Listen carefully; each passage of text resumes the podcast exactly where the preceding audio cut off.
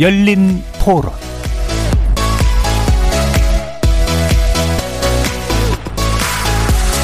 안녕하십니까. KBS 열린 토론 정준희입니다.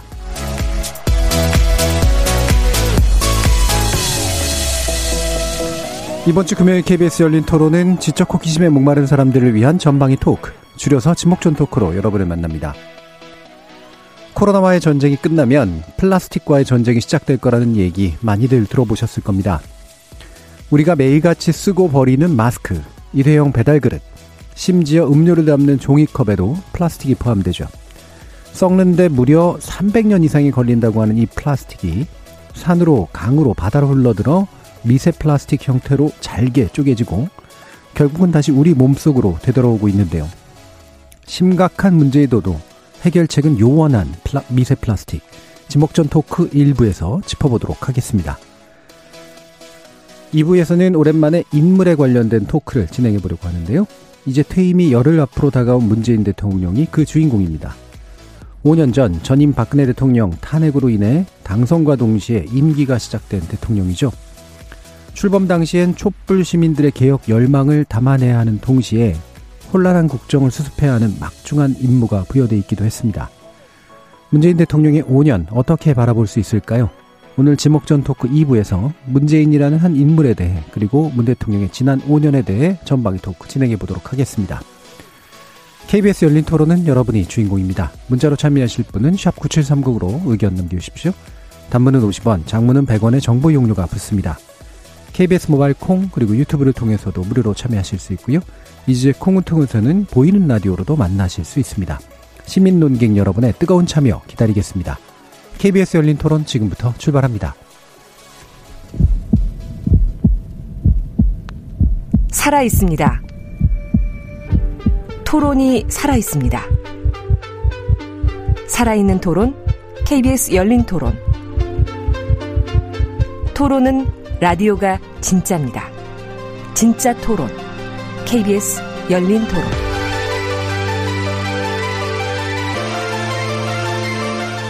지목전 토크 함께 해주시는 분들 소개하겠습니다. 나라를 걱정하는 물리학자 이종필 건국대 교수 나오셨습니다. 안녕하세요. 이종필입니다. 냉철한 마음 탐구자 신경인류학자 박한선 박사 나오셨습니다. 안녕하세요. 박한선입니다. 사람 사랑 공감의 소설가 서유미 작가 나오셨습니다. 안녕하세요. 서유미입니다. 규정을 거부한다. 한국 여성 변호사의 손정희 변호사 나오셨습니다. 안녕하세요. 손정혜입니다. 이렇게 물리학자, 신경인류학자, 소설가, 법률 전문가까지 각기 다른 전공, 개성, 지식을 가지신 네 분의 출연자와 함께 만들어가는 지적 호기심에 목마른 사람들을 위한 전방위 토크. 줄여서 지목전 토크. 출연자의 픽부터 시작해 보겠습니다. KBS 열린 토론.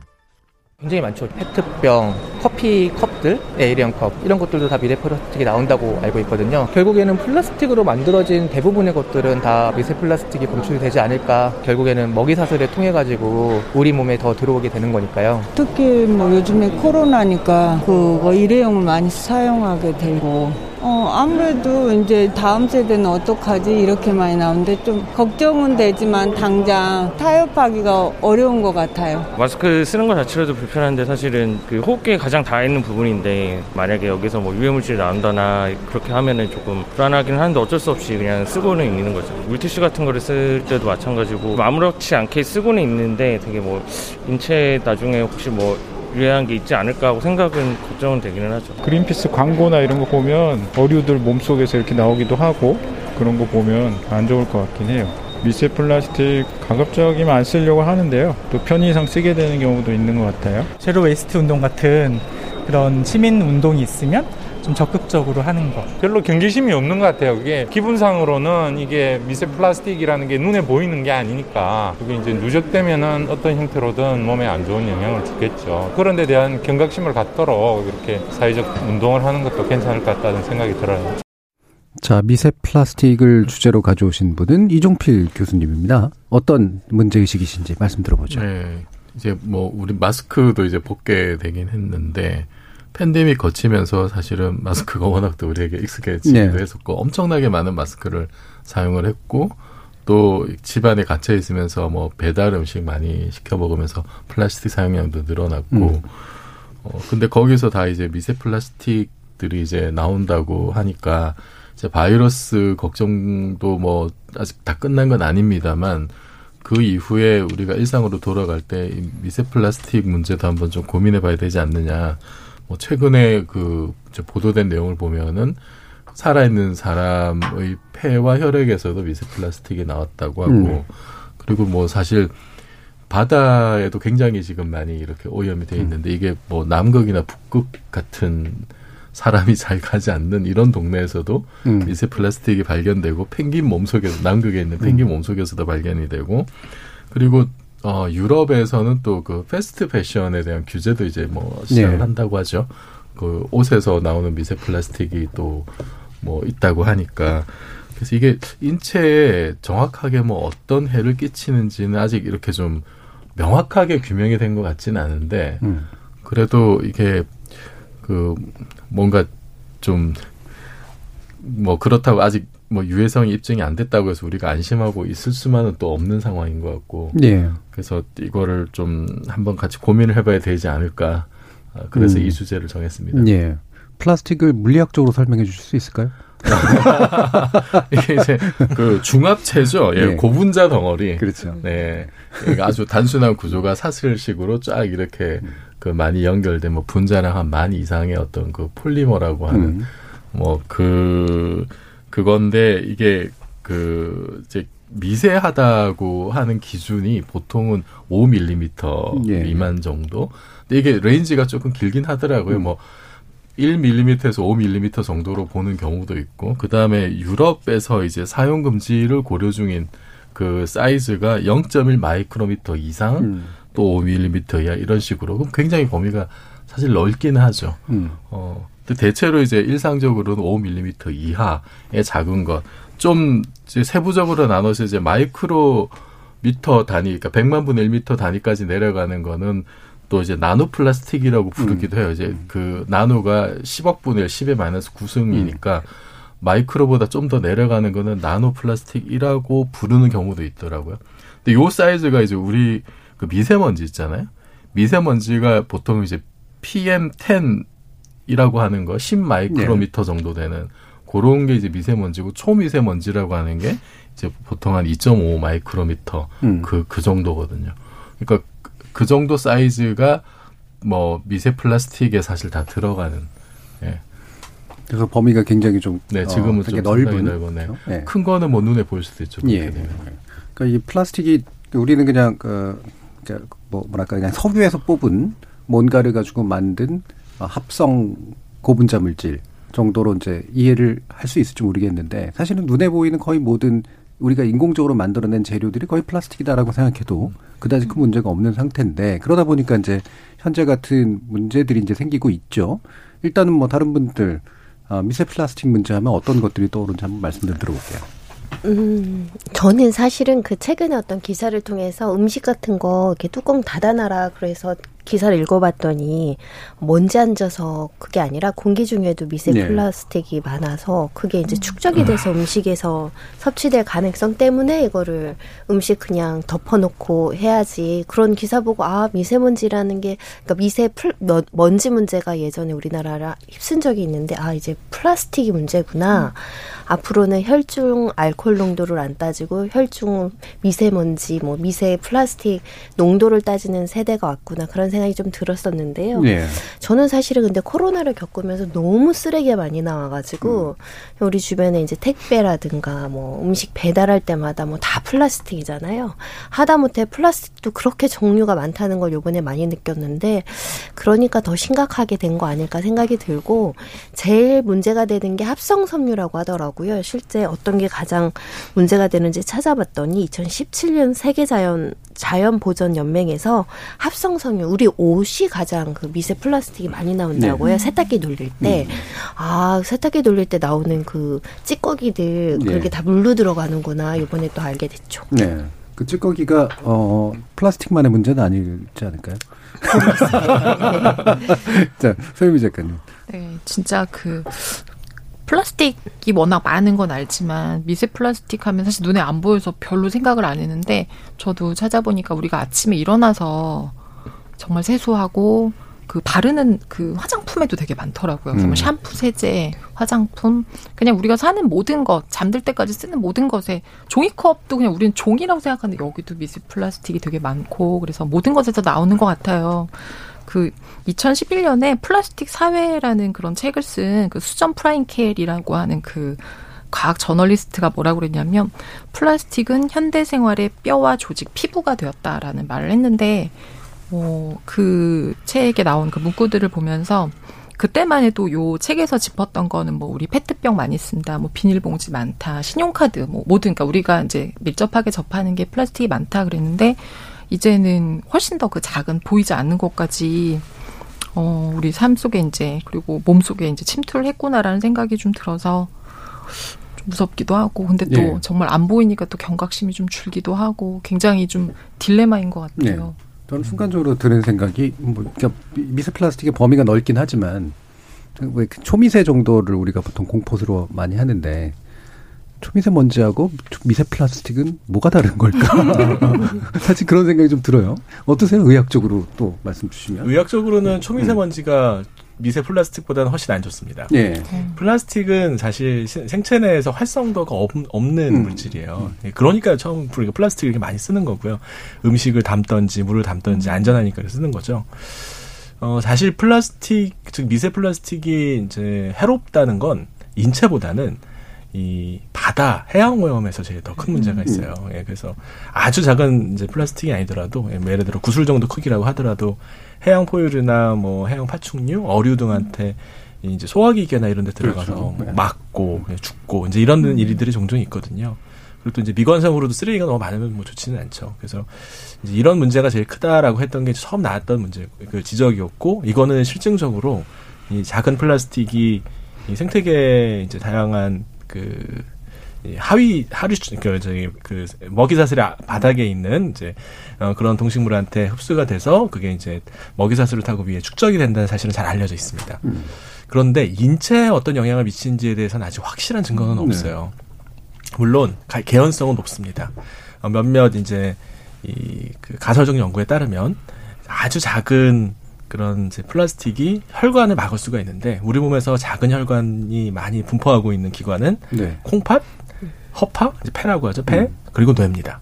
그래서 이제 그 세 기관에 영향을 미칠 가능성도 있고 실제로 그렇다는 이제 몇 가지 보고도 있는데 이제 이게 저- 정확한 증거력을 가지려면은 저희가 대조군을 놓고 이렇게 실험을 해야 되는데 이제 그런 정도의 수준의 연구는 없어요. 그래서 예. 음, 두 가지 말씀을 좀 드리고 싶습니다. 첫째, 플라스틱에 대해서 가지고 있는 과도한 공포도 좀 과도하다. 예. 그렇게까지 할 거, 걱정할 건 아니다.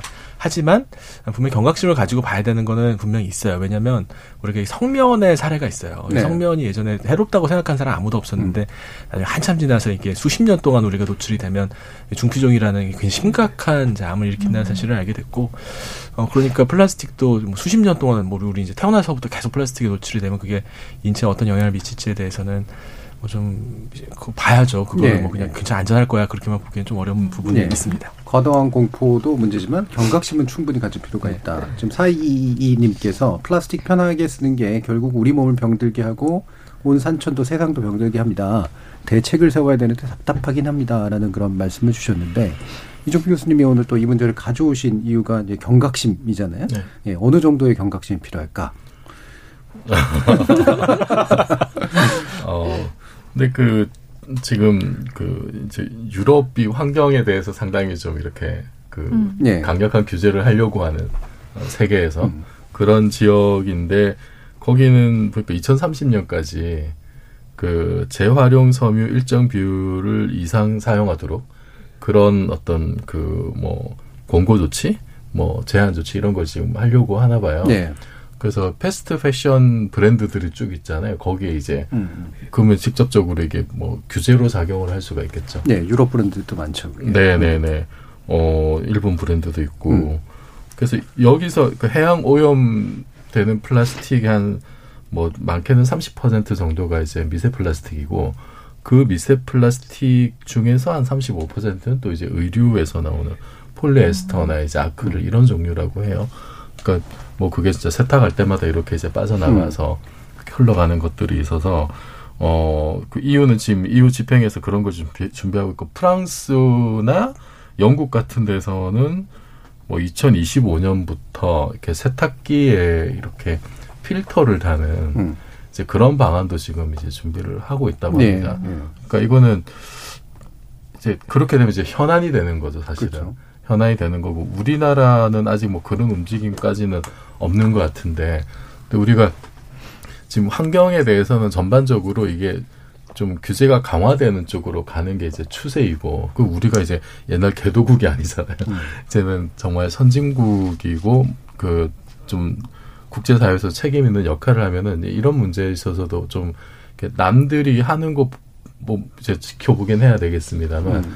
좀 선도적으로 좀 고민을 좀 하고 그리고 글쎄 이게 정말 세탁기에 이제 필터를 장착하는 게 현실의 문제가 되면 이 우리 일상생활이 굉장히 좀 많이 바뀌는 문제잖아요. 예. 그리고 뭐 가전 제품이 바뀌는 문제도 있고 그 다음에 옷에 들어가는 것의 그한 60% 정도가 이제 폴리에스터라고 하는데 뭐 값싸고 편하고 뭐 쉽게 만들 수 있으니까. 근데 그 소재를 바꾸었을 때 그러면 뭐 당연히 이제 가격이 올라간다든지 이런 문제가 있을 텐데 그거를 소비자가 얼마나 이제 감내할 것인가. 음. 좀 이런 것까지 이제 고민할 단계가 된 것 같아요. 예. 그러니까 진짜 뭐 심각한 고민이 대상인데 지금 여러 가지 뭐 이후의 대응들에 관련해서 일단은 우리나라에서 법, 법 관련 법적인 어떤 규제 같은 건 어떤 게 좀 있나요? 일단은 국제적인 표준 자체가 아직 만들어져 음. 있지 않다. 미세 플라스틱 관련해서는 그리고 법률에 이제 미세 플라스틱이 들어온 거는 아까 말씀하신 화장품류 그리고 화학제품 관리법 여기에만 이제 요, 요 규정으로 미세 플라스틱을 규제하는 내용이 포함되어 있고 나머지는 전무하다고 보셔야 될 것 같고요. 네. 그러니까 사각지대다 이렇게 보셔야 될 것 같고 이제 세계적인 표준이 있고 또 독성 실험을 해야 되고 실험에 일정한 기준이 있었을 때 뭐 제품을 출시한다거나 그 기준에 이제 미달한 경우에 이제 퇴출되거나 뭐 수거 명령이 있거나 이런 것들은 규제가 아직 되고 있지 않아서 향후에 이제 고민해보고 법제도를 마련을 해야 되는데 이제 미래 세대들을 위해서 이제 언제 우리가 규제를 감내할 수 있을까 이런 문제가 될 것 같고요. 이게 이제 미세 플라스틱이 이제 검출되긴 검출되는데 이게 수치 있잖아요. 이게 얼마나 인체에 해악 그 해악을 끼치냐 이게 이제 연구가 선행돼야 되는데 그게 없는 거죠. 예. 그렇죠. 규제 뭔가 이렇게 규제를 하려면 그 규제를 하기 위한 어떤 합당한 기준 같은 게 이제 필요할 텐데 그죠? 예. 어떠세요? 네, 마- 맞습니다. 이제 근거가 없는데 하자고 하면은 우리가 뭐 요걸 이제 좀 약간 속단 말로 네, 에코나치즘이라고 하죠. 그렇죠. 네. 그 환경 보호만을 세상의 지, 지- 어, 이제 절대 가치, 지상의 가치처럼 이제 여기는 그런 입장도 바람직하지는 않을 수도 있어요. 그러니까 분명 히 우리한테 필요한 거고 사실 플라스틱을 사용하게 되면서 많은 사람들의 생활 수준이 향상된 것도 사실이거든요. 그러니까 무조건 너무 과도하게 이 자연주의적인 생태학적 입장에서 뭐 다 그러면은 뭐 자연에서 만든 집, 집 플라기 이렇게 엮어가지고 물건 가지고 다니고 뭐 이러자고 할 수는 없는 일이기는 해요. 근데 어, 사람들이 이제 좀 많은 연구자들이 미세 플라스틱에서 걱정하는 거는 단지 그런 식의 그런 자연주의적인 향수 때문에 플라스틱을 쓰지 말자는 건 분명히 아니거든요. 과학적인 음. 근거가 분명히 있습니다. 그리고 인간들은 플라스틱이 뭔지 잘 알기 때문에 플라스틱으로부터 자신을 보호할 수 있는 그런 행동을 실제 할 수가 있는데 이 동물들한테는 그게 안 되니까 네, 이제 이 음식하고 구분도 잘 안 되고 하니까 이게 큰 문제가 되고요. 동물들이 뭐 건강하게 살아가기 어려운 환경이면 사람도 살아가기 행복하게 살아가기 어려운 환경인 거 분명히 있으니까요. 예. 물론 근데 그거를 이제 법적인 기준으로 만드는 데 있어서 그러면 인체에 해가 있다는 증거가 분명히 없음에도 불구하고 잠재적인 가능성만 가지고 그렇게 해야 되느냐 어, 그런 접근은 좀 어려울 것 같은데 어 뭐 전 법에 대해서 잘 모릅니다만 이 환경 보호 관련된 거는 인체에 심각한 문제가 없다 하더라도 이 법적인 어떤 규정을 합의에 의해서 만들 수 있는 거 아닌가요? 네. 제가 볼 땐 인체에 해악을 끼쳐서 규제를 한다는 접근, 접근보다는 이제 자원 재활용. 그러니까 플라스틱을 네. 계속 찍어내는 게 문제고 이거를 이렇게 좀 재활용을 해서 어찌됐든 공급을 좀 줄이는 방식으로는 할 수 있고 그럼 지금 자원 재활용법이 있기 때문에 이 플라스틱을 재활용하는 비율 예를 들면 말씀하신 것처럼 패션업계에 재활용해라. 이런 것들을 좀 충분히 우리가 규제할 수 있을 것 같아요 사실은. 그런 음. 식으로 해야 되고 특히 이제 배달 업체라든가 플랫폼들 있잖아요. 여기서 나오는 어마어마한 쓰레기들 재활용에는 신경 많이 안 쓰잖아요. 이걸 다시 수거해야 한다던가 뭐 보증금을 받고 쓰고 다시 뭐 반납을 했을 때 어떤 유인책을 준다든가 그러니까 자원 재활용 시각에서 규제를 음. 하면 이거는 국민들이 그래도 동의 많이 하시지 않을까 싶어요. 예. 지금 일회용품 규제가 원래 있었다가 지금 잠시 유예된 상태죠. 그쵸. 그것도 이제 음. 저희가 진짜 까먹고 있었죠. 잊어버리고 있었는데 사실 2018년에 도입이 돼서 그때 굉장히 논란이었습니다. 이제 자영업자들하고 소비자들이 너무 불편하다, 불편하다 했지만 그것도 자원 재활용, 이제 환경보호 목적으로 들어왔다가 2020년에 이제 그 시행이 유예가 됐죠. 코로나19를 겪으면서 이제 보건 위생이 더 중요하다라고 해서 했다가 이제 4월부터 다시 이제 시행하겠다고 하니까 아직 코로나가 안 끝났는데 그리고 이제 다회용 컵이라는 걸 일단은 세척을 기본으로 하니까 설거지할 인력이 없다. 그리고 아직까지는 위생상 문제 때문에 손님들이 싫어한다. 그래서 지금 조금 어 이걸 갈팡질팡하고 있는데 다시 시행한다고는 했지만 또 인수위에서 그래도 6월까지는 하는 게 좋지 않느냐 이런 네. 지금 뭐 뒤죽박죽인 것 같은데 지금은 시행을 하고 있습니다. 네, 다만 시행은 돼 있죠. 적극적으로 이걸 위반한다고 해서 가태료 처분을 예, 예, 세게 예. 하거나 이렇게 행정 지도를 하진 않겠다라는 건데 코로나 좀 더 조용해지면 사실은 자원 재활용을 위해서는 하는 게 맞죠. 음. 서, 서현미 작가님은 네. 그뭐 결국에 이제 이 인식을 만들어 나가는 그런 문제하고 좀 연관이 될 텐데 음. 작품 영역이나 이런 데서 이런 유사한 문제들을 다룬다거나 이런 작품들을 보신 적은 있으신가요? 어, 요즘은 그런 환경 오염, 뭐 보호, 뭐 동물 이런 얘기들 사실 뭐 식물 이런 네. 얘기들 작가들도 이제 많이 다루고요.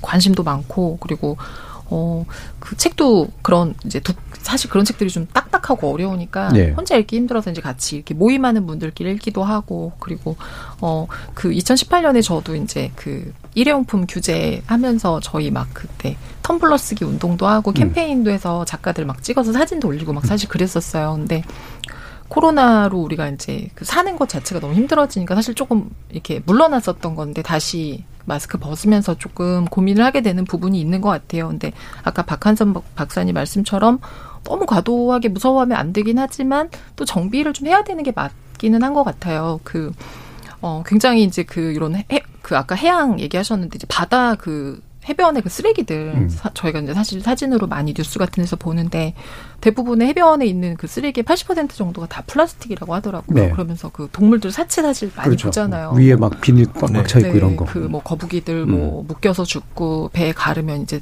뭐 많이 나오고 그러면서 그 이 물고기들이 이제 먹이하고 구분하지 못하니까 먹고, 음, 그리고 나서 죽고, 그래서 그 환경 이제 그 해양생물학자나 이런 분들 책에서는 이런 식으로 가면 한 2050년쯤에는 바다 이제 물고기보다 플라스틱이 훨씬 더 많아질 네. 수 있다라는 얘기도 하고, 그걸 우리가 이제 섭취하니까 이게 아마 돌면서, 어, 우리한테도 이제 안 좋은 영향을 끼칠 것이다. 요런 책을 예전에 그 1962년에 침묵의 봄이라고 하는 음. 책을 쓴 작가가 있어요. 레이첼 칼슨이라고 하는 작가인데 이 작가가 이제 해양 생물학자거든요. 그런데 1962년이면 이제 지금으로부터 되게 이제 오래 네. 전인데 이때는 이제 화학 살충제 얘기를 하셨었어요. 음. 근데 지금 우리가 화학 살충- 살충제가 이제 나쁜 걸 너무 잘 알지만 그때는 사실은 그거에 대한 경각심이 없고 그게 너무 편한 거예요. 어, 해충도 잡고 그렇죠. 뭐 경작물도 잘 되게 하고 되게 좋다라고 생각했는데 이분이 이 침묵의 봄이라는 제목을 쓰면서 어, 뭐라고 이제 문장을 쓰시냐면 숲은 침묵으로 가득했다. 음. 봄이면 들려오는 새들의 지저김도 날갯짓도 아무것도 들리지 않았다. 음. 음. 침묵의 봄이 계속되다 보면 인류에게도 침묵이 찾아올 수 있다라고 하는 얘기를 했었어요. 그래서 그때 해양 생물학자이시긴 하지만 사실 환경 보호나 이런 전반에 대해서 얘기를 하셨었는데 어 이제는 조금 또 우리가 어 코로나로부터 이제 좀 물러나면서 또 다시 환경을 좀 생각해야 되는 때가 된것 예. 같긴 해요. 음. 그 작가님이 어, 한국어 굉장히 잘하시네요. 0025님이 노르웨이, 스웨덴 등 북유럽 국가들은 음료수병이나 식품용기를 유리병이나 깡통으로 지금까지 고집하고 있다는데 우리도 지금부터라도 조그마한 것부터 플라스틱을 줄여나가야겠습니다라는 말씀 주셨고요. 큰형님은 제가 왠지 좀 이렇게 큰형님이라고 부르는 것 같은데 예, 요새 아이들은 물걸레, 행주 같은 단어를 아예 모른다고 하더라고요. 방이나 실내 바닥에 물이든 뭐든 흘리면 아무 거리낌 없이 흔하디 흔한 물티슈 마구 뽑아서 닦고 쉽게 버리게 됩니다. 낡은 것들이 가진 미덕이 있는 것 같아요라는 말씀 주셨는데 어, 행주도 완전 면이 아니면 미세 플라스틱을 만들지 않을까 뭐 이런 어우, 생각도 좀 들고요. 네, 예. 유기 유기면이면 가격이 너무 비싸요. 그걸 못, 못 닦을 것 같아요. 예. 오염물질은. 그래서 이게 플라스틱을 줄이고 가능한 재활용하고 이러는 게 물론 한 가지 방법인데 이 배출을 단계에서 뭔가를 하는 것도 좀 가능한가 뭐 이런 거 싶기도 하고 이게 뭔가 좀 다양한 방식의 좀 대책들이 나와야 될 것 같은데. 저는 그 일회용품 규제는 사실 개인적으로는 좀 반대 예, 예. 편입니다. 그 이제 일회용품을 강제로 못 쓰게 하고 과태료를 무는 방식으로 지금 접근을 하고 있거든요. 근데 일회용품 사실 꼭 필요할 때가 있어요. 마트 가면은 비닐봉지 안 주잖아요. 예. 그러면 이제 그 음식 그 쓰레기 그 버리는 봉투. 종량제 봉투를 대신 사거든요. 예, 예. 집에 종량제 봉투가 너무 많아요. 그거 이것도 결국 비닐인데 예. 예, 플라스틱인데 그래서 그 필요한 사람은 쓸 수 있게 해야 된다고 생각을 합니다. 과태료를 접- 주는 방식이 아니라 가격을 올리는 방식이 저는 더 합당한 방법이라고 네, 생각을 예. 하거든요. 음. 네, 불필요하게 도덕적인 어떤 이제 의무를 주면서 플라스틱을 쓰는 거는 나쁜 일이야라고 하는 인식을 확산시키는 거는 플라스틱을 사용을 줄이는 데 있어서 도움이 안 되고 불필요한 갈등만 만든다고 생각을 하거든요. 예. 기름 있잖아요, 기름. 네, 우리가 쓴 석유. 예. 네, 이게 사실 가격의 절반 이상이 세금이거든요. 그렇죠. 네. 가격이 많이 비쌉니다. 비싸니까 우리 아껴 쓰거든요. 기름 아껴 씁니다. 음. 어, 마찬가지라고 생각을 해요. 어떤 방식을 통해 가지고 이렇게 최종 소비자가 사용하는 플라스틱 에, 이제에 대해서는 가격을 많이 올리면 아마 우리 이제 일회용 컵 쓰고 씻어서 또 쓸 거예요. 이게 비싸니까. 예. 이 가격이 너무 싼데 사실 말씀드린 것처럼 이 가격이 싼 플라스틱이 조각조각 분해가 돼서 생태계 파괴를 시키는 그 비용은 이 플라스틱을 제조하는 회사에서 부담하지 않거든요. 사회 네. 전체가 그렇죠. 진다고 할 수 있거든요. 그래서 그 비용을 어떤 방식으로든 제품의 제품을 만드는 생산 가격에 우리가 전가시킬 수 있으면 합당한 가격이 되게, 되게 되고 그러면 소비도 자연스럽게 줄고 물론 그런데도 필요한 경우는 또 써야죠. 플라스틱이 또 유용한 재료니까요. 네. 이런 식으로 접근을 하는 게 필요하다고 생각합니다. 근데 뭐 그 커피숍 카운터에서 달라 말라 안 된다 된다 또 또 아 그러면 그러면 오늘만 드릴 테니까 가져가세요 하면 또 그것도 다- 파파라치가 사진 찍어가지고 또 고- 그렇죠. 이거 는 그 뭐 지속 가능한 방법은 아닌 것 같다는 생각입니다. 예, 과태료 방식 확실히 뭐 좋은 것 같진 않아요. 근데 그러면 이제 플라스틱 같은 게 들어가는 제품에 일정한 목적세 같은 걸 좀 붙이는 게 낫겠다. 네, 음. 물론 이제 중간 생산물들이나 뭐 이런 것들이 있어요. 이제 산업용으로 쓰는 플라스틱 이런 것들에 대해 가격을 올려버리면은 이거는 좀 곤란하다고 생각을 하거든요. 음. 국제 경쟁력도 떨어지고 하지만 최종 소비자가 사용하는 거에 대해서는 이중 가격 정책을 쓸 수 있다고 생각하고 예. 이거는 지금 우리가 전기료 같은 데서도 이미 적용을 하고 있거든요. 예. 그래서 그런 방법을 좀 생각해 보면 어떨까. 물론 이런 생각을 정부에서 안 했을 것 같지는 않은데 뭔가 다른 문제가 있어서 그랬을 거라는 생각이 그렇죠. 이제 뭐. 그런 거 붙이면 이제 생기는 저항 같은 네, 게 네. 상당히 좀 있을 테니까. 뭐 박하선 박사님은 막 이렇게 말씀 듣다 보면 주류 경제학자 같은 느낌을 것 같아요. 예, 우리 그 이종필 교수님은 또 어떤 고민들 하세요? 어, 미세 플라스틱이 이제 1차 미세, 미세 플라스틱이 있고 2차 미세 플라스틱이 있다고 해요. 음. 1차는 아예 만들 때부터 그렇게 작은 알갱이들을 넣는 거고, 그러니까 뭐 대표적으로 이제 세안제나 샴푸나 뭐 화장품이나 치약, 연마제도 이제 거기 이제 네. 포함된다고 하는데, 그러니까 의외로 되게 많이 들어가 그렇죠. 있는 거죠. 근데 이제 지금 추세가 그렇게 1차로 들어가는 거는 좀 이제 빼자. 음. 요런 분위기들이 있대요. 요런 음. 분위기들이 있는데 근데 또 이제 좀 세부적으로 들어가면 그러면은 뭐 뭐 이제 뭐 화장품 회사 같은 경우에는 지금까지 잘 쓰던 거 이거 안 못 쓰게 되면은 자기들 기업 활동 못 한다 네. 이렇게 나오니까 그뭐 예를 들어서 아까 말씀드렸던 유럽에서 EU에서 이제 규제를 하려고 하는 그 규제를 하려고 하면 정말 이제 기준이 있어야 되는데 크기로만 규제를 했을 때 그것을 벗어나는 어떤 그런 뭐 물질 음. 내지는 뭐 이거는 물에 녹아서 이거는 플라스틱이 아니다 뭐 이제 이런 식으로 또 빠져나가는 것들이 또 있다고 하더라고요. 그러면은 사실은 이제 그럼 그렇게 빠져나가는 뭐 물에 녹아서 빠져나간다든지 뭐 액상이라든지 이런 것들은 과연 뭐 인체에 정말 얼- 얼마나 해로울 수 있느냐 이런 거 사실 좀 연구가 돼야 될 테고 음. 근데 어쨌든 그렇게 직접적으로 이 그 미세한 알갱이를 집어넣는 이런 것들은 좀 이렇게 그 퇴출을 시키려고 하는 어떤 그런 그런 분위기도 좀 있는 그것 같아요. 그 제조 단계에서 우리가 어쨌든 이렇게 통제를 할 수 있는 어떤 수단이 있으니까요. 네. 그래서 거기에서 좀 이렇게 방금 말씀드렸던 미묘한 문제들 음. 그거를 좀 더 정교하게 다듬어야 되지 않을까 생각이 들고 그 다음에 이제 그 2차 미세 플라스틱이 이제 지금 얘기했던 뭐 페트병으로 그렇죠. 이렇게 마셔 마셔도 들어오고 옷을 세탁을 하면 계속 빠져나가고 음. 이제 뭐 원래는 큰 덩어리였는데 이렇게 막 마모되고. 분해되고 파쇄되면서 생긴 것들. 그래서 요거를 좀 줄이는 거는 뭐 그러니까 전반적으로 우리가 플라스틱 사용량을 줄이는 수밖에 없죠 사실은. 음. 그리고 옷 옷 얘기가 이제 많이 나오는데 옷을 다들 그 뭐 한 번 사가지고 이렇게 뭐 1년에 한 번 입을까 말까 하다가 이제 또 내버린다든지 네. 그런 그런 어떤 소비의 구조에 대한 어떤 의류 소비와 유통에 대한 어떤 고민 음. 그리고 어. 또 의류 업체들은 이게 재고가 많이 나오면 이것도 그냥 그대로 폐기를 해버리는 그렇죠. 경우들이 예, 예. 많잖아요. 덤프 해버리죠. 네, 그래서 유럽에서 규제를 하려고 하는 것 중에 그렇게 재고를 함부로 폐기 못하게 하는 음. 것도 지금 고민하고 있다 그래요. 예. 그리고 그 우리나라 같은 데서 이렇게 그 옷 이렇게 막 폐기된 것들이 예를 들어서 이제 동남아시아나 이런 데 가가지고 그렇죠. 거기서 또 엄청난 오염을 일으키고 막 이제 이런 문제들이 사실 또 있죠. 음.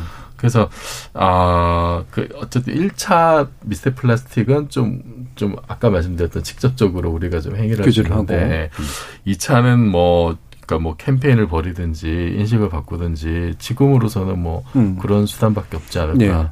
평상시 그 이종필 교수님이라면 기술로 해결할 수 있습니다라는 얘기를 나오지 않았는데 예, 굉장히 그 환경적인 해결 방식을 고민하고 계시네요. 뭐 그것도 이제 어느 정도 견적이 나와야 가능할 텐데 지금으로서는 뭐 참 그렇죠. 그 그러니까 일회용 예. 그 제품 중에 일회용 컵 중에서도 뭐 최근에 나온 것 중에는 여러 번 쓸 수 있게 예. 세척을 잘 해서 정말 새것 같이 쓸 수 있는 뭐 이제 그런 것들도 개발을 하고 있다 그래요. 뭐 좋은 소재로. 예. 뭐 이제 그런 쪽으로도 그러니까 뭐 벤처들이 음. 그좀 많이 좀 어 새로운 뭐 기술 개발이나 이런 거 좀 하면은 뭐 근데 그 사실 뭐 미래가 보장되는 건 아니니까요. 예, 예. 자체로는. 음.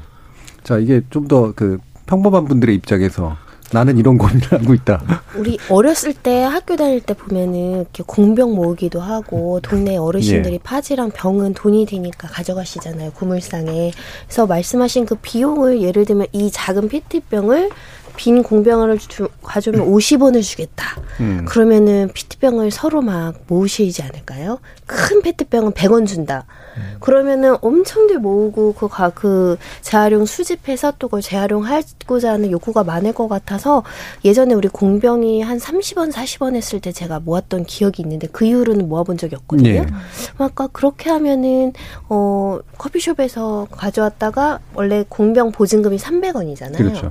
그러면은 페트병, 뭐 우유 그리고 화장품 케이스, 화장품 케이스도 가, 과대포장이 너무 심하거든요. 음. 가져오면은 하나당 300원씩 주겠다, 500원씩 주겠다. 그러면은 알뜰살뜰한 주부들 다 모을 것 같아요. 예. 약간 그런 아이디어 해가지고 정책적으로 좀 자금을 마련하고 그 중간에 좀 어려운 사람들이 그거 수집해서 유통할 수 있게 하고 예. 그런 복지도 되고 좋지 않을까 그런 생각 많이 해봤어요. 예. 그 일종 일종의 것도 이제 세금과 유사한 종류겠죠. 이제 값을 이제 단위 값을 올리게 이제 만들 테니까. 저는 하긴 식당에서 매번 이제 소주나 맥주 먹을 때 병을 가져갈까 뭐 이런 생각이 있었는데 이게 포함된 가격인데 이제. 피트병도 가져가는 거죠. 네, 하나에 어 30원, 50원. 네. 서 작가님.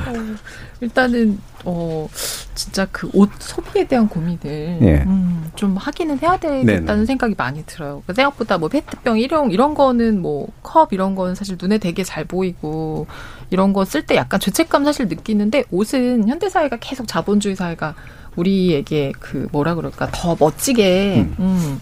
어, 초라해 보이지 않고 늙어 보이지 않고 그렇죠 이렇게 좀 예쁘게 멋있게 하라고 광고도 많이 하고 그 사실 옷값이 생각보다 되게 비싼 것도 많지만 사실 많이 안 오르는 것 중에 그렇죠. 굉장히 것 같아요. 싼 것도 네, 많죠. 굉장히 네. 싸거든요. 그래서 예전에는 어쩌면 우리가 뭐 양말도 사실 구멍 나면 전체가 멀쩡하면 음. 기워 신기도 하는데 요즘은 사실 그러지는 않는 것 같아요. 음. 그냥 아이 뭘 그걸 그렇게 그냥 사라고 하는데 어 각자 이제 아마도 음 사는 산마다 줄일 수 있는 부분들이 좀 있을 것 같아요. 다 다르게. 그래서 어 정말 뭐 우리가 환경을 위해서 갑자기 일회용품을 다 없애고 플라스틱을 안 쓰고 할 수는 없지만 자기 삶의 방식에서 조금 과도하게 뭔가 좀 소비하는 것들이 있다면 그런 것들을 좀 저부터 옷을 좀 덜 사는 방. 예. 살이 찌면 자꾸 옷을 사게 되는데 살이 안 쪄야 돼요. 네. 살이 안 쪄야 되고 어, 예. 그리고 과도한 포장은 저도 좀 공감하는 게 정말 장을 한번 마트에서 보고 오면 너무 크거든요. 다 빼고 나면 되게 조금인데 포장이 그러니까 물건을 상하지 않고 잘 유통하기 위해서 하는 거긴 하지만 좀 포장 자체가 너무 이제 하나의 그냥 트렌드가 돼버린 네, 음, 그렇죠. 게 음. 있는 것 같아요. 그래서 그런 것들을 좀 이제 뭐 사실 이런 생수도 라벨을 띄고 하는 거가 네. 이제 약간 분위기로 잡혀가는데 그런 것들이 한번 좀 과도한 것들이 빠지는 게 좀 분위기로 잡혀도 좋을 것 같아요. 예. 다 다음 주에 어떤 옷을 입고 오실지. 똑같이 그래서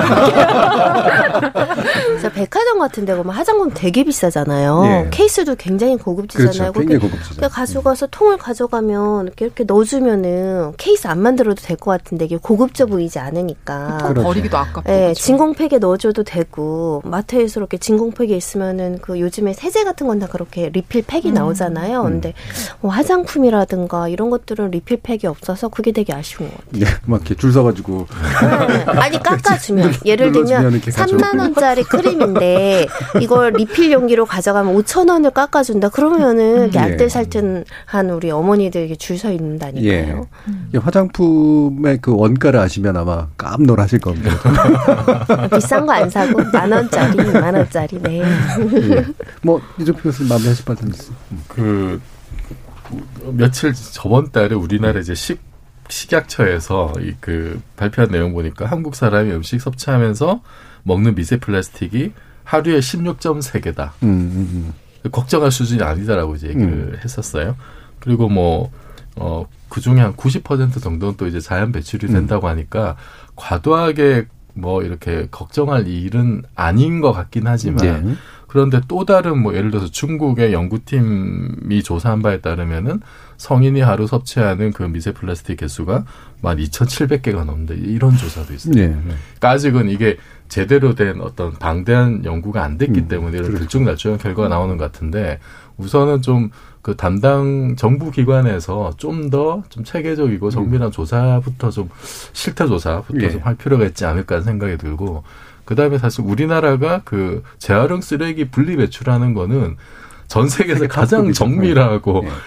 치밀하게 하잖아요. 그 굉장히 귀찮은 일인데 습관이 이제 들어서 예. 그 지금은 이제 당연한 듯이 한단 말이에요. 저는 여전히 좀 귀찮아하긴 합니다만.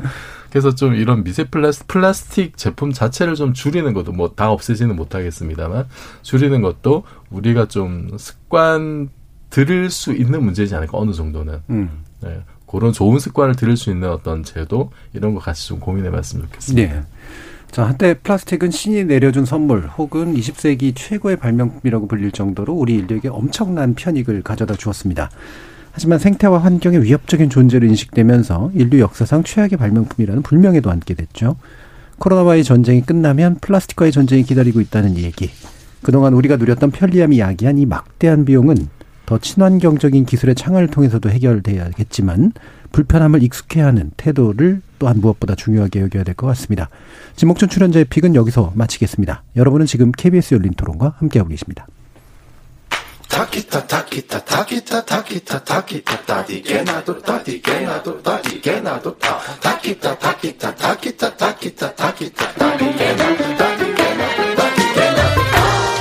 물음표가 느낌표로 바뀌는 순간 KBS 열린 토론.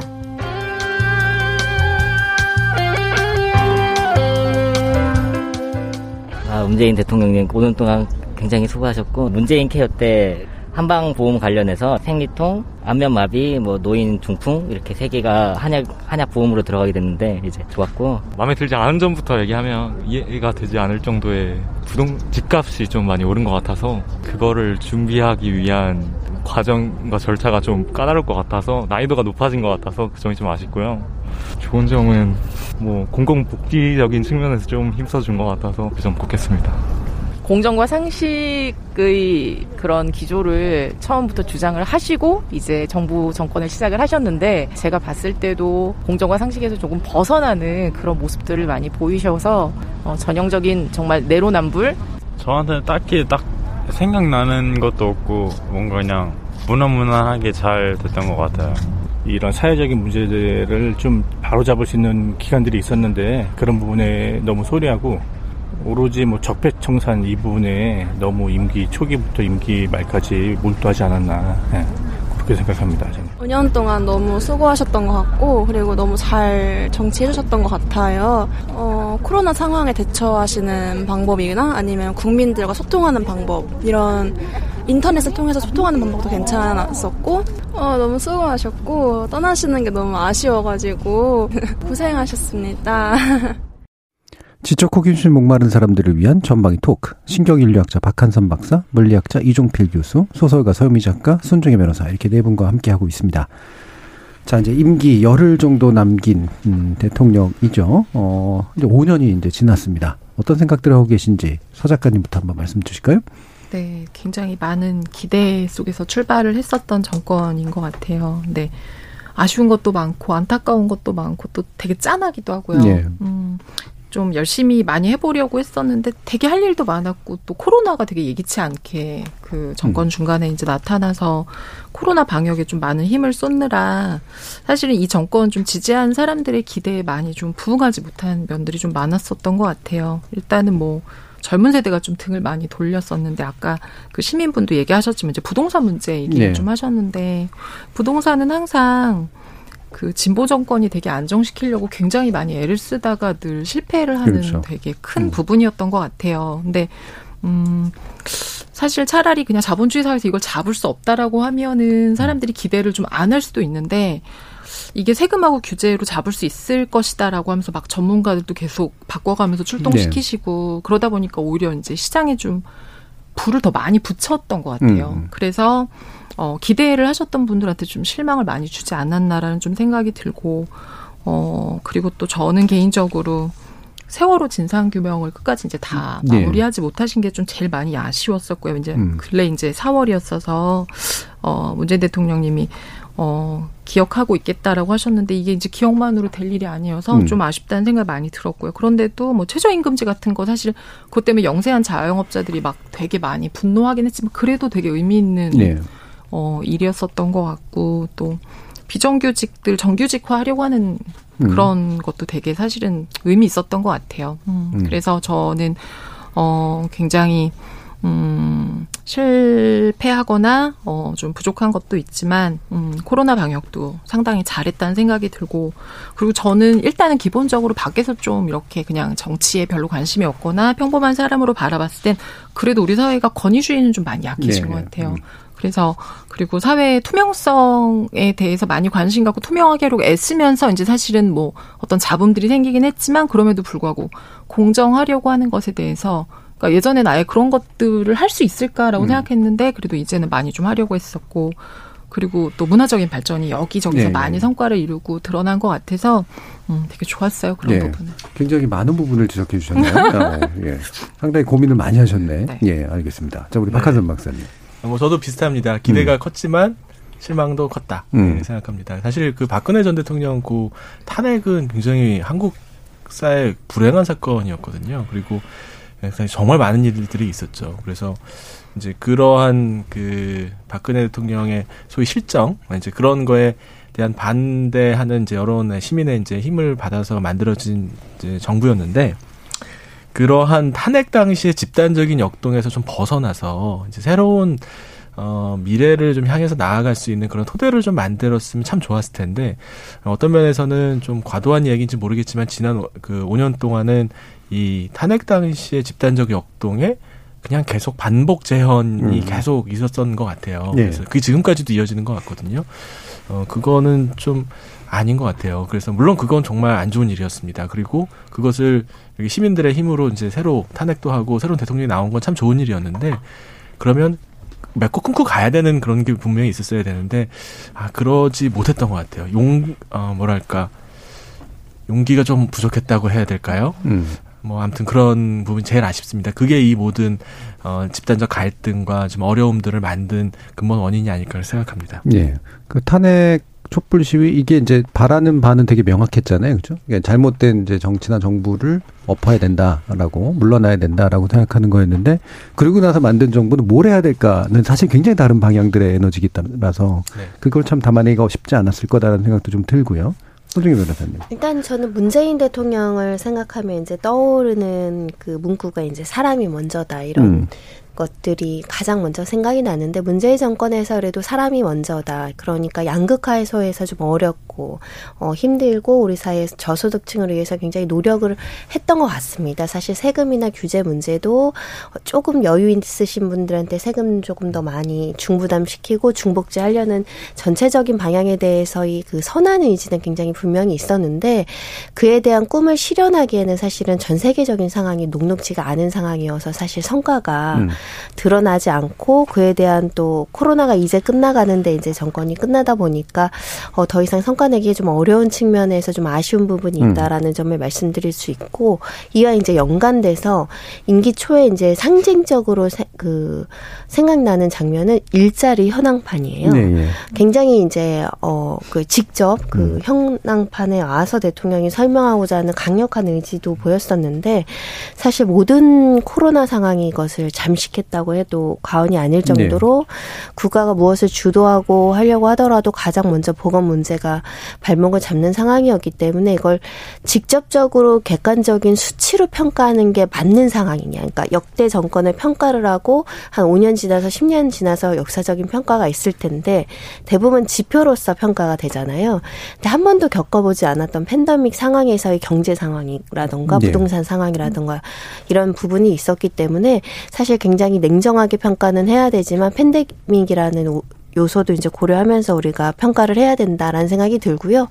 임기 말에 이제 45% 지지율이 네. 나오는데 이 지지율도 지지하지 않는 분들은 어 이제 갈라치기를 해서 자기 측 지지만 유지하고 음. 있는 거라고 얘기하시는 분들도 있고 또 어떤 분들 사이에서는 그래도 영대 정권 중에 가장 높은 지지율뿐만 아니라 윤석열 당선인 지지율을 더 능가했기 때문에 좋은 면도 많다 이렇게 좀 상충되는 평가가 나오고 있거든요. 네. 그래서 지금 임기 말에 우리가 어떤 어떤 평가를 한다고 하더라도 본인 지지하는 마음에 따라 이게 해석이 다른 점이 있어서 한 10년 뒤, 20년 뒤에는 문재인 대통령에 대해서 세계가 또 역사가 그리고 이제 한 20년 뒤면은 지 미성년자 꼬맹이들이 평가를 할 거잖아요.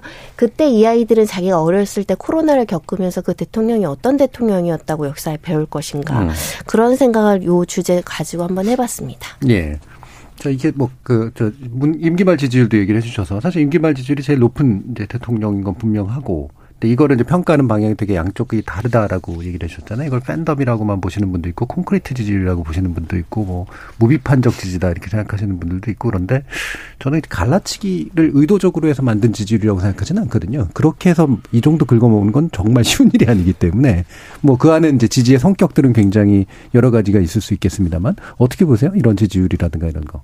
이종 교수님. 어, 저는 지지율은 이유가 있는 지지율인 음. 것 같고요. 음, 저는 이제 문재인 5년을 돌아보면 저는 이제 긍정적인 면이 많다고 이제 생각을 네. 하는 사람이고, 어, 근데 우리나라 사람들이 이제 대통령 하면은 그 옛날에 왕조시대 제왕을 떠올리는 경우들이 많아요. 음. 그러니까 대통령이 뭔가 다 해결해 주기를 바라는 그런 마음들이 있습니다. 그러니까 전 대통령이 탄핵됐으니까 새 대통령이 들어와서 뭔가 좀 힘있게 모든 사약을 단칼에 다 쳐내고 그렇게 정말 왕 제왕 엄청나게 힘이 센 제왕처럼 하나에서 열까지 모든 걸 다 해주기를 바라는 마음이 있어요. 음. 그런데 그거는 민주주의가 아닌 거죠. 예. 그 그리고 이제 그게 사실은 우리가 그토록 이렇게 비판을 해왔던 제왕적 대통령의 모습, 제왕의 모습인 거죠. 음.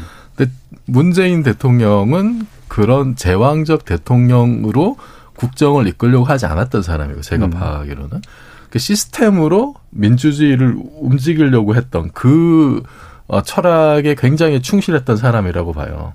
근데 그게 이제 작동을 하려면 시스템을 구성하는 요소들이 제 역할을 해줘야 되는데 네. 그게 되지 않으면은 난관에 봉착하게 되는 거죠, 음. 사실은. 그 예를 들면은 뭐 검찰이 검찰이 이렇게 대통령의 임명권을 무력화한다라든지 음. 아니면 법원에서 최근에 나온 거 보면 사법농단에 관련된 분들을 그냥 다 무죄 방면한다라든지 네. 언론에서 그 팬데믹 초기에 사재기를 조장을 하고 그런 기사들이 있었어요. 그 백신에 대한 어떤 그 막연한 공포심을 유발하고 그러면은 아무리 시스템으로 좋은 그 정책으로 시스템을 운영하려고 하더라도 이게 작동을 하지 않는 거죠, 사실은. 음. 그래서 저는 오류도 없진 않았겠으나 좀 그런 한계적인 요인이 많았다. 그런 어떤 그 개혁을 굴리려고 하는 어떤 그런 어떤 시스템의 여러 요소들이 거기에 네. 대한 저항 이런 것들이 저는 많았고 그거를 그러면은 옛날에 무슨 전두환식으로 이렇게 포괄적으로 그거를 뭐 헤쳐나갈 거냐 그거는 음. 또 아니라는 거죠. 그래서 개혁이 시스템에 따른 민주적 절차에 따른 개혁은 그만큼 어렵고 시간이 많이 걸리는 일이었고 그 첫발을 놓았던 것이 의미가 있다. 음. 그 와중에도 보면은 저는 이제 그 정말 문재인 대통령의 성과로 반드시 평가받아야 될 부분이 첫째는 뭐냐면은 2017년에 전쟁 위기를 극복한 거예요. 그때 당선되고 얼마 안 돼서 북한하고 미국하고 트럼프 김정은이 얼마나 험한 말 주고받으면서 핵정제 나눈 거 아니야 이런 실질적인 공포가 있었어요. 네. 그리고 그게 평창 올림픽이 얼마 안 남은 시점이었거든요. 그런데 당선된 지 얼마 안 돼서 그 국면 어쨌든 수습을 하고 평창 올림픽을 굉장히 평화적인 분위기에서 굉장히 성공적으로 개최를 했습니다. 이거는 저는 뭐 마땅히 평가받아야 될 네. 지점이다. 그 다음 둘째는 팬데믹을 거치면서 이거는 세계가 인정하는 방역 모범국으로 이제 우뚝 선 거고 지금도 치명률이 0.1% 내외로 예. 사실 가장 세, 그 세계에서 치명률 낮게 관리한 나라로 지금 평가받잖아요. 그래서 이런 그 다음에 뭐 유엔 공식 으로 선진국 진입하게 된 거라든지 여러 가지 거시 경제 지표 보면은 상당히 잘 나왔거든요. 음. 그러니까 우리나라 국민들이 욕심이 좀 사실 또 많긴 해서 그러니까 제 느낌은 그런 거예요. 전교 한 1, 2등 했는데 왜 95점밖에 못 받았냐? 만점 받아야지. 좀 이런 과도한 요구도 좀 실려 있는 게 예. 아닌가라는 음. 생각도 좀 듭니다. 네. 지금 9589님께서는 문재인 대통령님 정말 수고하셨습니다. 민주주의에 대한 당신의 헌신에 마음 깊이 감사드립니다. 라는 말씀 주셨고요. K10577님은 이번 정부는 공정과 정의를 추구했지만 정작 공정했었나? 정의로운 날을 고민하게 만들었습니다. 라는 그런 의견도 주셨습니다. 자, 그러면 한번 인물론으로 좀 더 들어가 보도록 할까요? 어, 서유미 작가님. 네. 문 대통령은 어떤 인물인 것 같으세요? 이렇게 작가로서 보시는 그 음. 캐릭터적인 측면에서. 저한테는 약간 음. 어, 경상도 분이시잖아요. 예, 예, 예. 음. 저희 아버지가 경상도 분이신데 예, 예. 음, 그 경상도 남자들이 가지고 어 약간 우직하고 예, 예, 좀 예. 고집스럽고 예. 어 근데 경상도 분들 좀 성격이 좀 급한 편이긴 한데 저한테는 되게 여유 있는 그런 음. 분이었고 저는 약간 그 제가 이제 최근에 읽은 건 아니고 되게 좋아하는 소설 중에 스토너라는 소설이 있어요. 네. 존 윌리엄스가 쓴 장편 소설인데 어, 이 책이 예전에 나왔다가 사실 사람들이 별로 안 좋아해서 절판이 됐다가 음. 다시 이제 사랑받으면서 어, 이제 그 우리나라에 복간이 됐었는데요. 이 인물이 원래는 그 아버지가 농업 을 하라고 농사 지으라고 해서 대학에 농업을 배우러 갔었다가 셰익스피어의 시를 수업 시간에 영문학 개론 시간에 듣고서 그 너무나 아름다움을 깨닫고 나서 그 영문학 공부를 하게 돼요. 그리고 대학 교수가 되는데 대학 교수가 돼서 뭐 이제 결혼도 하고 직장 생활도 하고 그러면서 되게 우직하게 자기 길을 가면서 그 주변 교수들하고 좀 불화도 하고 네. 저 사람들이 왜 저러지? 뭐 저것만 왜 그러지? 그래서 그 스토너를 지지하는 사람도 있지만 스토너하고 계속 그 끝 죽을 때까지 반목하는 그 주변 인물들이 있어요. 그래서 사실 다시 이제 제가 최근에 그 소설을 읽으면서 되게 좀 문재인 대통령 닮은 부분이 음, 많다는 생각이 음. 들었어요. 음, 그래서 주변에서는 나름대로 이 인물을 아 되게 우직하고 멋진 인물이다라고 하지만 또 다수의 또 뭔가 출세한 사람들, 음. 출세한 교수들이 봤을 때 이 인물은 아 좀 슬프고 지치고 실패했다라고 말을 하는 인물. 근데 어 그 존 윌리엄스 작가가 쓸 때는 자기는 스토너를 어 되게 꿋꿋하고 성공적인 삶을 산 사람이다라고 말을 음. 하고 싶었다라고 하더라고요. 그래서 되게 많이 어 남았었고 저는 사실 스토너 같은 인물 굉장히 사랑하거든요. 예, 예. 뭔가 자기 길을 가는데 주변을 별로 안 보고 그래서 저는 어 대통령으로서의 문재인 대통령 뭐 너무 많은 일들을 했고 이제 5년 동안 뭐 너무 많은 것들이 있지만 사람으로서의 문재인은 저는 되게 매력적이라고 생각해요. 음. 만나서 이야기도 해보고 싶고 음, 차도 음. 한잔 마셔보고 싶고 네. 그래요. 혹시 그 바깥 분은 어떤 스타일이신가요? 그냥 달라요. 어떠세요? 박한수 박사님 어떤 인물 떠오르시는 분? 아, 있으세요? 저는 없습니다. 음. 그 대통령쯤 되면 뭐 누구랑 비교돼야 되는 건 아닌 것 같아요. 예.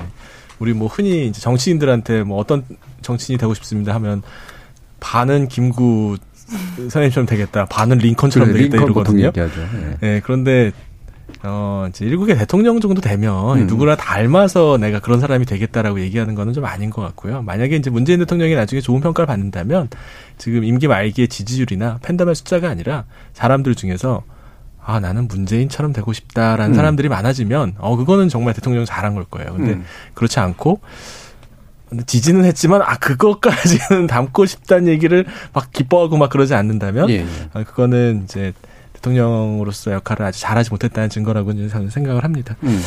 물론 이 자꾸 우리가 이제 누군가를 빗대서 이야기하려고 하는 경향이 한- 한국 현대 정치사에 좀 문제인 것 같아요. 사실 그 박정희 대통령 하면 누구 닮은 것 같아요? 혹은 뭐 김대중 대통령이라든지 예. 뭐 별- 아니거든요. 그 자체거든요. 네. 근데 이제 언젠가부터는 자꾸 흉내내기 하는 음. 것 같아요. 그래서 북한에 있는 김정은도 사실 맨날 할아버지 코스프레 하고 다니잖아요.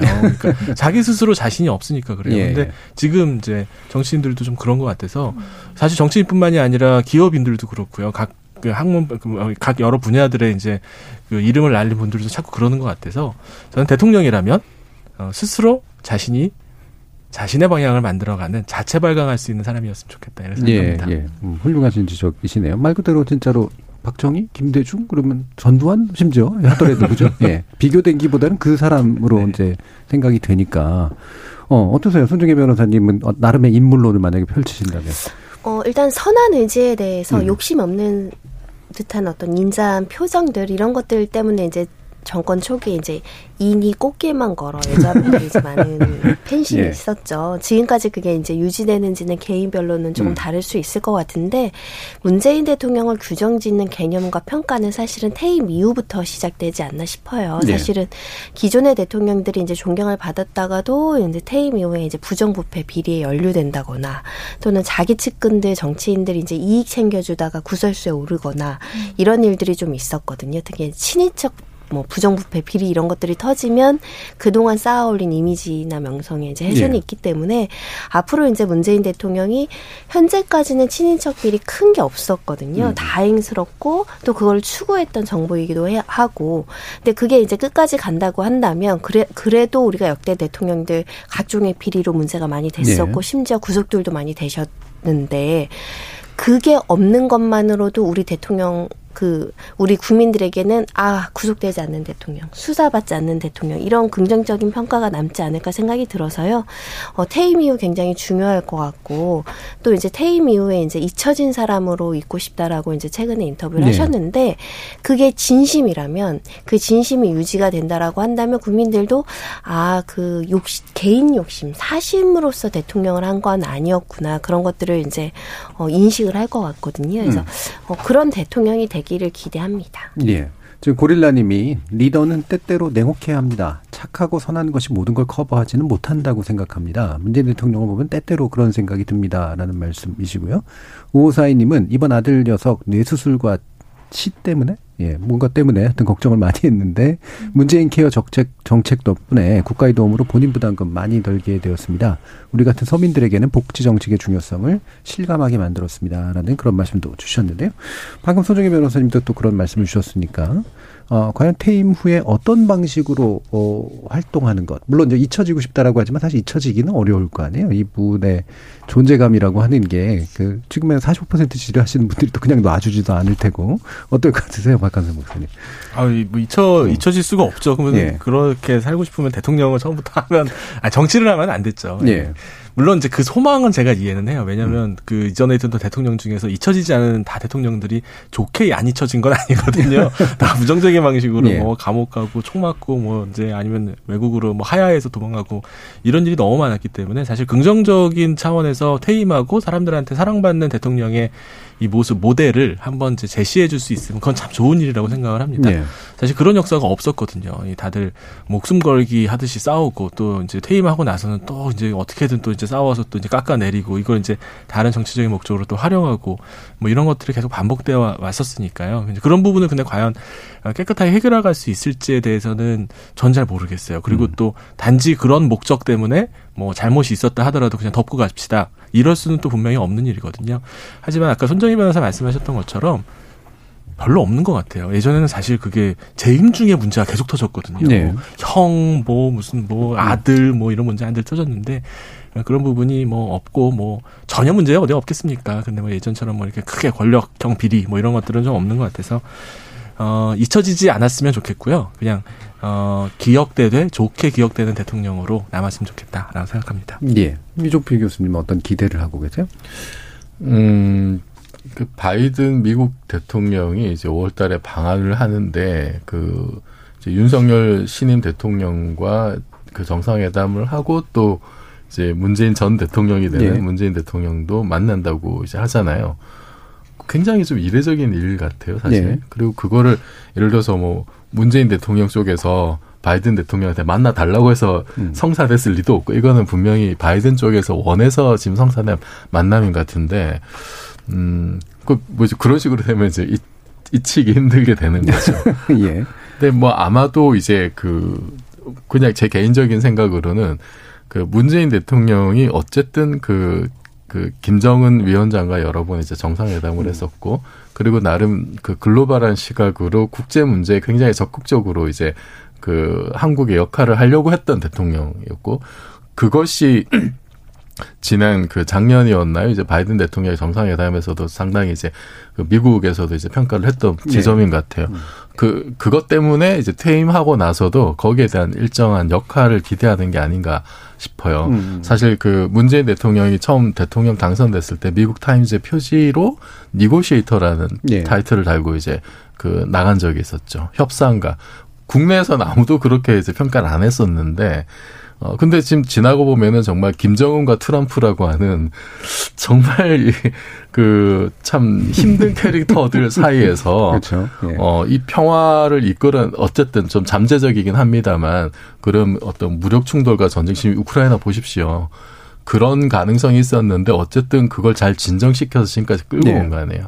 거기에 대한 그 일정한 평가가 분명히 있었다고 저는 이제 생각을 하고 바이든 쪽에서 그리고 옛날에도 그 이제 김대중 대통령 같은 경우에도 사실 뭐 노벨 평화상도 받으셨고 그리고 남북 문제에 있어서는 정말 그 전 세계 모든 사람들이 아 지역 문제, 남북 문제에 있어서는 김대중 대 김대중 대통령의 어떤 조언을 들어야 한다.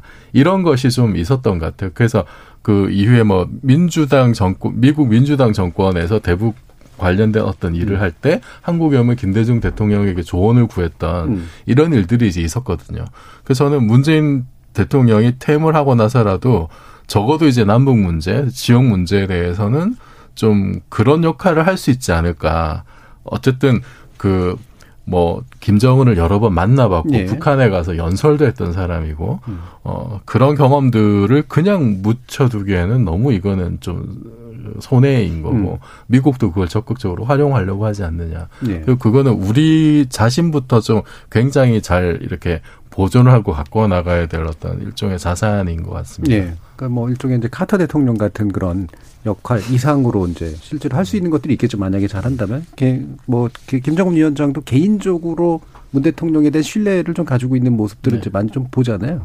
그래서 그게 정말 우리나라 남북 관계나 또는 북미 관계에서 좀 좋은 계기가 될 수 있을까? 이것도 뭐 정부에 따라 좀 많이 달라. 뭐 여의치 않으면은 특사로 뭐 예. 역할을 한다든지 이럴 수도 있겠죠. 예. 서유미 작가님 어떤 기대 같은 거 같아요? 저는 그분 이제 최근에 대담하시면서 네. 너무 방전된 배터리 같다고 그렇게 예. 하셨었는데 어 그냥 퇴임 후에 계획하지 않는 것이 계획이라고 뭐 텃밭 가꾸고 이제 음. 뭐개 고양이 다 키우면서 살고 싶다고 하셔서 어 아까 계속 나왔던 것처럼 대통령 분들이 계속 임기 끝나고 감옥 가고 재판 받는 게 이제 어떤 설레 죽거나 감옥 가거나 뭐 이랬던 것 같아요. 근데 그 고리를 좀 끊는 대통령이 되어서 원하시는 대로 음, 차분하고 여유 있게 인간적으로 여생을 잘 보내시면 좋겠다는 생각이 들어요. 음, 음. 그리고 어, 책 읽는 대통령을 되게 보고 싶었었어요. 책 읽는? 음, 책 음. 읽는 대통령. 그리고 어, 노무현 대통령님께서도 워낙 책 많이 보셨고 문재인 대통령님도 그래도 계속 휴가 때나 뭐 음. 일이 있을 때 이제 책을 보고 이렇게 하셨는데 역사학자가 원래 꿈이라고 예, 그렇게 예, 예. 하시더라고요. 그래서 책도 많이 보시고 그 평화롭고 아름다운 모습을 좀 국민들한테 줄 수 있으면 음. 음. 좋겠다는 생각이 들어요. 예. 책을 읽으면서 이제 서유미 작가님의 책을 딱 하는 것이 이렇게 세 번쯤 해가지고 이종필 교수님의 빛의 전쟁 뭐 이런 것들 재밌습니다. 세상 이렇게 아름다운 장면이 없겠네요. 네. 감염병 인류도 좀 중요하고 네, 퇴임 후에 삶이 좋아 보이진 않는데 저희 책을 보는 거 보면 빛의 전쟁 잠시 시름을 입고 그 문재인 대통령 비판하시고 이제 또 부동산 정책 실패했기 때문에 또 상처 입거나 손해 보신 국민들 많은데 저는 긍정적인 면만 좀 강조하는 건 아니지만은 그래도 요런 점들은 기억해 주시면 좋을 게 이제 청와대에서 선물 보내는 목록 있잖아요. 네. 볼때 청와대에서 어디 어디 보내나 봤더니 소수자들 많이 챙기시려고 네, 네, 되게 노력을 많이 음. 했었어요. 어, 뭐 굉장히 좀 독립유공자 후손들이라든가 뭐 굉장히 어려운 분들 찾아서 찾아서 이렇게 선물하는 모습 보고 그래도 우리 사회의 지향점은 소수자들, 저소득층, 이 부익부 빈익분을 해결하려는 어떤 선한 의지 이게 굉장히 필요하지 않을까 생각이 들고요. 그런 일환으로 사실은 뭐 독립유공자 후손들 직접 찾아가서 무릎 꿇고 인사하는 장면도 음. 기억에 남았었고 또 5.18 관련해서 이제 역사 바로 세우거나 과거사 이렇게 정리하려는 노력들도 있으셨던 것 같고 6.25 참전 용사들 그 유해 같은 거 직접 그 우리 그 용기로 음. 군용기로 이제 모시고 오는 장면도 기억이 나서 그런 분들의 한테는 그 음. 선한 의지가 좀 닿았을 것이라고 이제 생각이 들고요. 다만 우리 민생과 관련해서 좀 실패한 부분은 음. 어 진보 정권이 또 대통령이 되는 날도 있을 수 있지 않겠습니까? 반면 네. 교사로 음. 이제 가한 어떤 규제, 가한 개혁은 또 이제 저항이 있을 수 있고 네. 생각지도 못한 부작용이 있을 수 있다는 거를 잘 정리해 두시길 바라는 마음이에요. 음. 그러니까 차기에 혹시라도 진보 정권이 또 들어서게 되면 문 대통령의 어떤 치적도 있지만 실패도 반면교사로 삼으면 훨씬 좋을 것 같다. 이런 말씀이시네요. K9889님께서 우리나라 군함에도 우리나라 대통령 이름 붙이는 날 오면 좋겠습니다 라는 말씀 주셨고요. 6169님은 문 대통령 한 명의 사람으로서 인품에 대해서 지지 여부를 떠나 과연 토를 낼수 있을까 생각합니다 라는 말씀도 주셨고 6711님이 최근 손석희 앵커와의 대담서도 나온 얘기긴 합니다만 문재인 대통령이 윤석열 당선자를 낳았다. 역대 최고의 아니, 아이러니가 아닌가 합니다. 역사에 두고두고 회자될 얘기거리입니다라는 말씀 주셨는데 어떤 뜻이신지는 정확하게는 우리가 이해하지 못하지만 그래도 아이러니라에 대해서는 이해하시지 않을까 싶은데요. 자 마지막으로 박한선 박사님 어떤 말씀 드리실까요? 그 팬덤 얘기 좀 해보고 음. 싶어요. 사실 문 대통령 팬덤 있거든요. 그래서 무조건 네. 지지하시는 분들이 있어요. 그리고 그게 또 뭐 나쁜 의도 때문에 그렇다는 건 아니라는 건 알거든요. 근데 저는 문재인 정권 정부의 이제 실정에 혹시 문제 원인이 있다면 그 중에 상당 부분은 팬덤이라고 생각해요. 음.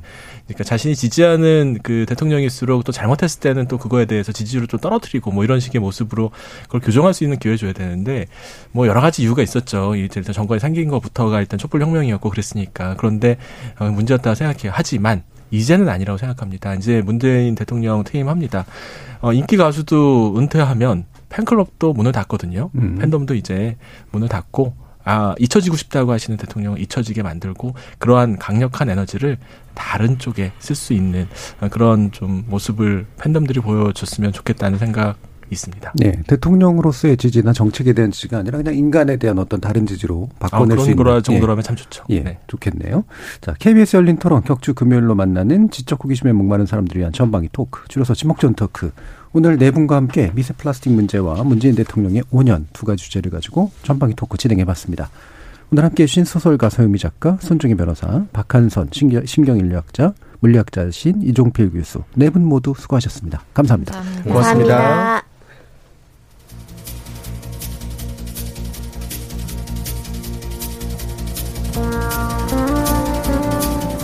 성실하고 우직한 성품, 사안과 사람을 대할 때 풍겨나는 진지한 태도. 비록 직접 만나고 교류하면서 얻은 인상은 아니지만 자연인 문재인 하면 떠오르는 모습입니다. 대통령 문재인에 대한 평가는 극과 극으로 갈라질 수도 있겠지만 남북의 평화로운 공존을 위해 그리고 우리 공동체 안전을 위해 지난 5년을 헌신했다는 점에 대해서는 아마도 인정할 수 있을 겁니다. 모쪼록 퇴임 후 평안한 휴식을 갖고 우리 사회 큼직한 대의를 위해 봉사할 수 있는 여생을 가지시길 기원합니다. 굿바이 문재인. 지금까지 KBS 열린 토론 정준이었습니다.